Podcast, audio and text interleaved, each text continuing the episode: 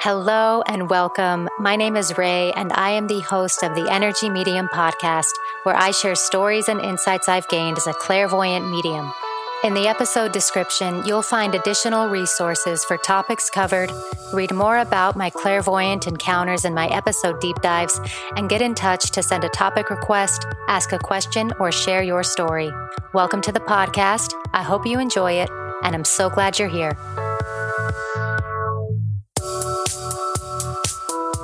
Hey everyone, welcome back to the Energy Medium podcast. In today's episode, we're going to talk about three main ways to protect your energy. And spoiler alert, it doesn't have anything to do with crystals or sacred smoke. we are powerful beings. And we don't need to rely on outside sources such as deities and crystals, to clear our environment of energy and to protect ourselves. That is like back in the old days. We're ascending now. As the planet ascends, we ascend and we become more powerful. So, how do we tap in to that power? Protecting your energy is especially important. It's important for everyone, but it's especially important if you are a sensitive, an empath, a psychic, a medium, however you identify yourself within that subtle ener- energetic space. Protecting your energy is vital, it is key. And one of the reasons why it is so important is because if you're a sensitive or a psychic, you're like an energetic antenna and you are constantly attracting and receiving energetic information. Us sensitives, we walk around like wide open doors. and even if you have really strong energetic boundaries, um, it can be very challenging, especially nowadays. It can be very challenging to protect your space, not take in energy that doesn't belong to you. Uh, it's kind of, you know, it kind of comes with the territory. It absolutely does. When you're a sensitive, you absolutely take on other people's energy. And again, it might not seem like a gift because a lot of times energy can be extremely chaotic, extremely frazzling. It can be scary. It can be painful. And when I started to tap into this more and more, especially when I was first learning how to be a good receiver and a good translator, sometimes I didn't even know like what's mine and what isn't. And sometimes I'd wake up and be in a bad mood or feel very sad or feel like something was wrong, something was urgent, and I didn't quite know where it was coming from and I couldn't quite tell if it was mine. Like, is this is this something that's going on with me, or is this something that's going on with someone who's close to me in my circle? And we have to know, we have to be able to differentiate and know what's coming from within us and what's coming from outside of us.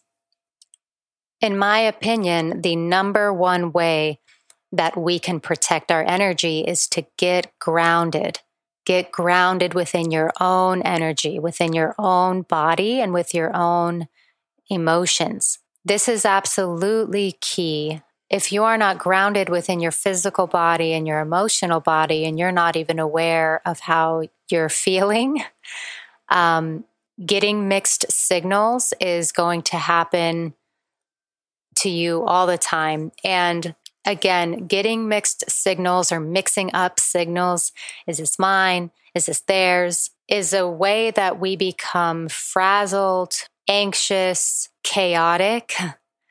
A lot of sensitives are prone to chaos because you're, again, you're just this receiver. You're just taking in, taking in, taking in. So, how do we deal with that? And I believe the number one way to deal with that is to get grounded. There are so many ways to get grounded. There's so many grounding exercises, meditations to ground yourself, mantras you can say, you know, walking around barefoot, even doing things like light stretching, yoga, exercise, feeling into your body, feeling into your your space can be very grounding. So you've got to just find what works for you. But I will say that once you find what works for you, you have to commit to it and you have to commit to it daily, sometimes multiple times throughout the day. So getting grounded isn't just like a habit that we do every day. It's it's a ritual. It's a sacred ritual that you commit yourself to. Because if we don't commit ourselves to being grounded, we are no longer in power of our energy. We are just basically energetic victims of whatever it is that's around us that wants to come in and penetrate our energy field. Grounding exercises don't have to take a lot of time and they don't have to be, you know, super elaborate. They can be very, very simple. And in fact, they should be very simple. That way, they're easy to commit to, but also the less you do, the better. Because becoming grounded is all about receiving and feeling. So while you are doing a grounding exercise, you are asking to receive the grounding energy from the earth, but you're also feeling into your body, specifically the lower aspects of your core, like your energetic core. So we have a very powerful energy system that sits within basically the abdomen, the lower abdomen. You may have heard this termed the lower dantian or even the hara center. It's also called the Sea of Chi. So we're feeling into this center because this is the center of power. And again, when we are ungrounded, we are not connected to our center. We are outside the center. So we are tapping back into this energy system that lives and exists within us. The easiest way that I found to do this, the way that works for me, is to simply do belly breathing and belly breathing with intention and mantra.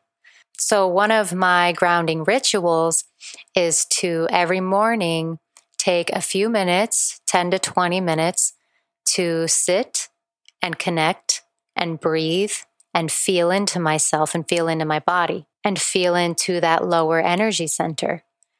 And I observe, I observe and I feel. And I ask myself, is this a new feeling that wasn't here yesterday? Is this a continual feeling or emotion that I have on a daily basis? Also, to physical pain and discomfort play into being grounded or ungrounded. I personally have a lot of physical pain within my lower abdomen, but it's important to know if you're having physical pain anywhere in your body and if it's a constant thing or if it comes and goes. Grounding exercises, again, they're not about like doing things, they're not about changing things or fixing things. So you are simply just observing and taking mental note of what it is that you're feeling, what it is you're experiencing. And by keeping tabs of our own feelings and our own physical states of being, we now become more aware of what belongs to us and what doesn't. And that way, when something energetically comes in to our space and to our body, we now know this isn't mine. This belongs to some something else. And we are then able to dismiss it and not take it in as something that belongs to us, uh, of something of our own. So, being grounded is the number one way that we can protect our energy. Another way to protect our energy is through balance. Balance is very challenging. It's probably more challenging than being grounded because balance requires us to take action. So, what do I mean by balance? Let's just start with something simple and something that affects me personally. So, I like love coffee. I just, it is the love of my life and it always will be. But as I became more sensitive, I started to realize that when I drank coffee, my nervous system and my energy systems were just out of whack. Like I was way too stimulated, couldn't sleep, couldn't focus. Caffeine and food and other substance, they can become a huge energetic sabotage if you're not careful and you don't balance them out. So, if you're drinking too much alcohol, you're going to notice the effects of the alcohol. If you're drinking too much coffee, you're going to notice those effects. If you're eating too much sugar, you're going to start to experience the negative effects of sugar. So I'm not saying you have to like cut these things out completely, but you do want to minimize them and you want to consume them as little as possible, especially if you're a sensitive. If you are an energetic sensitive, you are going to take on the energy of the food you eat. You absolutely are. And they can be a huge, huge factor in causing you to not be able to stay grounded, keep your vitality, sleep well. They can cause significant changes within your mood and within your mental state. They are very, very powerful drugs. They really are. And we have to treat them like that because our bodies are not designed to be stimulated all the time. We're not designed to drink alcohol all the time or eat sugar all the time. It causes a huge energetic strain and demand on our physiology to consume these things day in and day out. Creating balance is key. It's also important that we create balance within our social lives, within our work lives, within our technology lives, our social media lives. We need balance when it comes to receiving information. So, one of the things I have found that has affected me, especially over the course of my spiritual journey and my spiritual awakening was trying to find information on the human aura, on the chakra points. Every time I Googled something about the aura or found a YouTube video about chakras or energy points, I always came across the same information. A lot of blogs and media articles and YouTube videos they just repeat the information that's already out there and available on the first page of Google. And it causes this narrowing of the information that we are given and the information that we ingest. So, how we feed our self knowledge and the information we consume is another thing that we need to create balance around. When's the last time you read a book? You know, one of the things I had to do was Google where my local library was and go in there and look for books that were of interest to me books on astrology, books on Eastern medicine. These books contain so much more information that I've ever been able to find on the internet. And it really has helped me to expand my energetic vocabulary and actually learn something and not just get these vague and general, very abstract theories about things like the aura, things like our chakras, you know, things that are complicated and full of detail and information, things like astrology. When we learn, like actually learn something, especially if it's something that you're interested in and something that you're passionate about, you become more powerful, you become more understanding, and you start to become more of a master of that art or that trade.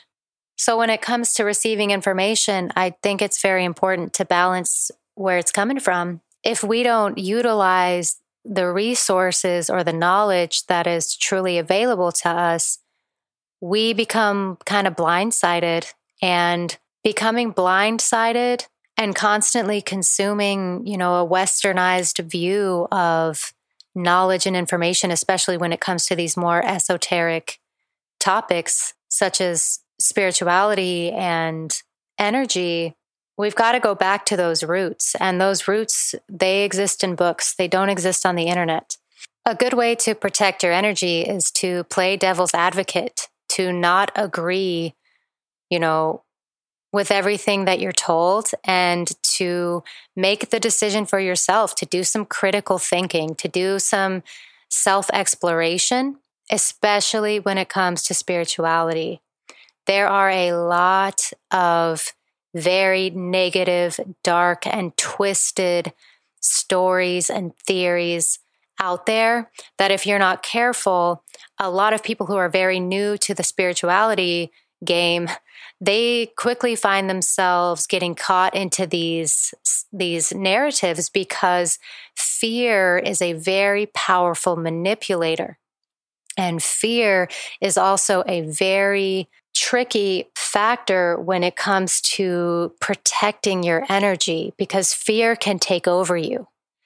And fear can cause you to lose your mind and to fall victim to these consuming narratives that are just, they're not true.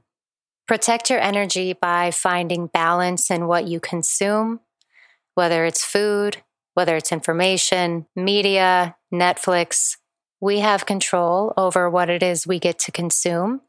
And the more we step into that power, the more capable we become of protecting our space.